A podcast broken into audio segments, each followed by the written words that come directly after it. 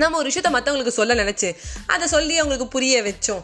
இல்லை இல்லை நான் ஏன் பாட்டுக்கு தான் போவேன் அப்படின்னா நம்மளுக்கு ஒரு கோவம் வரும். அந்த கோவத்தில் அழகான ஒரு லைன் சொல்லுவோம். கழுதிக்கு தெரியுமா கற்பூர வாசனை அப்படின்னு? ஆனால் அதுக்கான உண்மையான அர்த்தம் என்ன அப்படிங்கிறத நீங்கள் சொல்ல போகிறேன் வணக்கம் நண்பர்களே. இதுக்கு என்ன ஆச்சுன்னு பார்த்தீங்கன்னா ஒரு பையன் உங்கள் அப்பா கிட்ட கேட்குறான் ஏன் எப்போ பார்த்தாலும் வந்து எதானு தெரியல பிடிக்கல இல்லை வேற மாதிரி சொன்னோன்னா கழுதைக்கு தெரியுமா கற்பூர வாசனைன்னு சொல்கிறாங்க கழுதைக்கு பர்டிகுலராக அந்த கற்பூர வாசனை இதுக்கு தெரிஞ்சே ஆகணும்.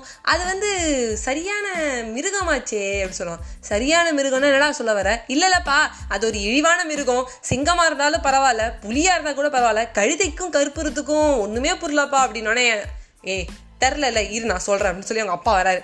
டே கழு தைக்க தெரியுமாம் கற்பூர வாசனை. அதாவது கழுங்கிறது வந்து ஒரு கோரப்புல். அந்த கோரப்புல்ல பாய் செஞ்சோன்னா கற்பூர வாசனை அடிக்கும். அந்த கற்பூர வாசனை அடித்த புல்லில் படுக்க வச்சோன்னா அதாவது குட்டி குழந்தைங்களை படுக்க வச்சோன்னா எந்த விதமான பூச்சியும் அண்டாது.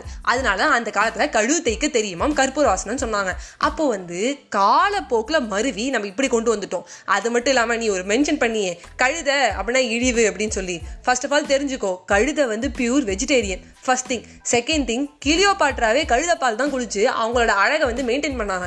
அப்படிப்பட்ட பால் அந்த கழுதுகிட்ட தான் இருக்கு.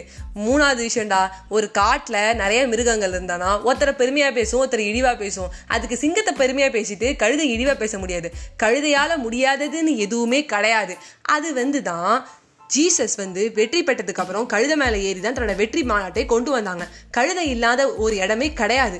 நம்ம ஒரு கெட்ட விஷயம் நடந்தாலோ ஒரு நல்ல விஷயம் நடந்தாலோ கழுதையும் கொண்டு போவோம். ஸோ போத் பாசிட்டிவ் நெகட்டிவ் எல்லாமே இருக்குது நம்ம கண்ணுக்கு அது இழிவாக மட்டும் தான் தெரியுது. அதை நம்ம மாற்றிக்கணும் கழுதைக்கும் கற்பூரத்துக்கும் எந்த விதமான சம்மந்தமும் இல்லைன்னு உன் டீச்சரு உங்கள் அம்மா யாராலும் உன்னை திட்டினாங்களோ அதை போய் சொல்கிறான்னு சொன்னோன்னே அவன் பையன் விழுந்து விழுந்து சிரிச்சானா? ஸோ ஃப்ரெண்ட்ஸ் எந்த விஷயம் சொல்கிறதுக்கு முன்னாடியும் யோசிச்சு செய்யுங்க. எரும மாடுன்னு சொல்கிறது கழுதிக்கு தெரியுமா கற்பூரவாசனம் சொல்கிறது அதுக்கு முன்னாடி என்னன்னு தெரிஞ்சுக்கோங்க. நம்மளை யாரும் அப்படி திட்டிருந்தாங்கன்னா அதுக்கு இதுக்கு சம்மந்தமே இல்லைன்னு சொல்லிட்டு சிரிச்சிக்க வேண்டியதான் அப்படின்னு சொல்லிட்டு நான் உங்கள்கிட்ட இருந்து விரைப்படுகிறேன் பை பை ஃப்ரெண்ட்ஸ்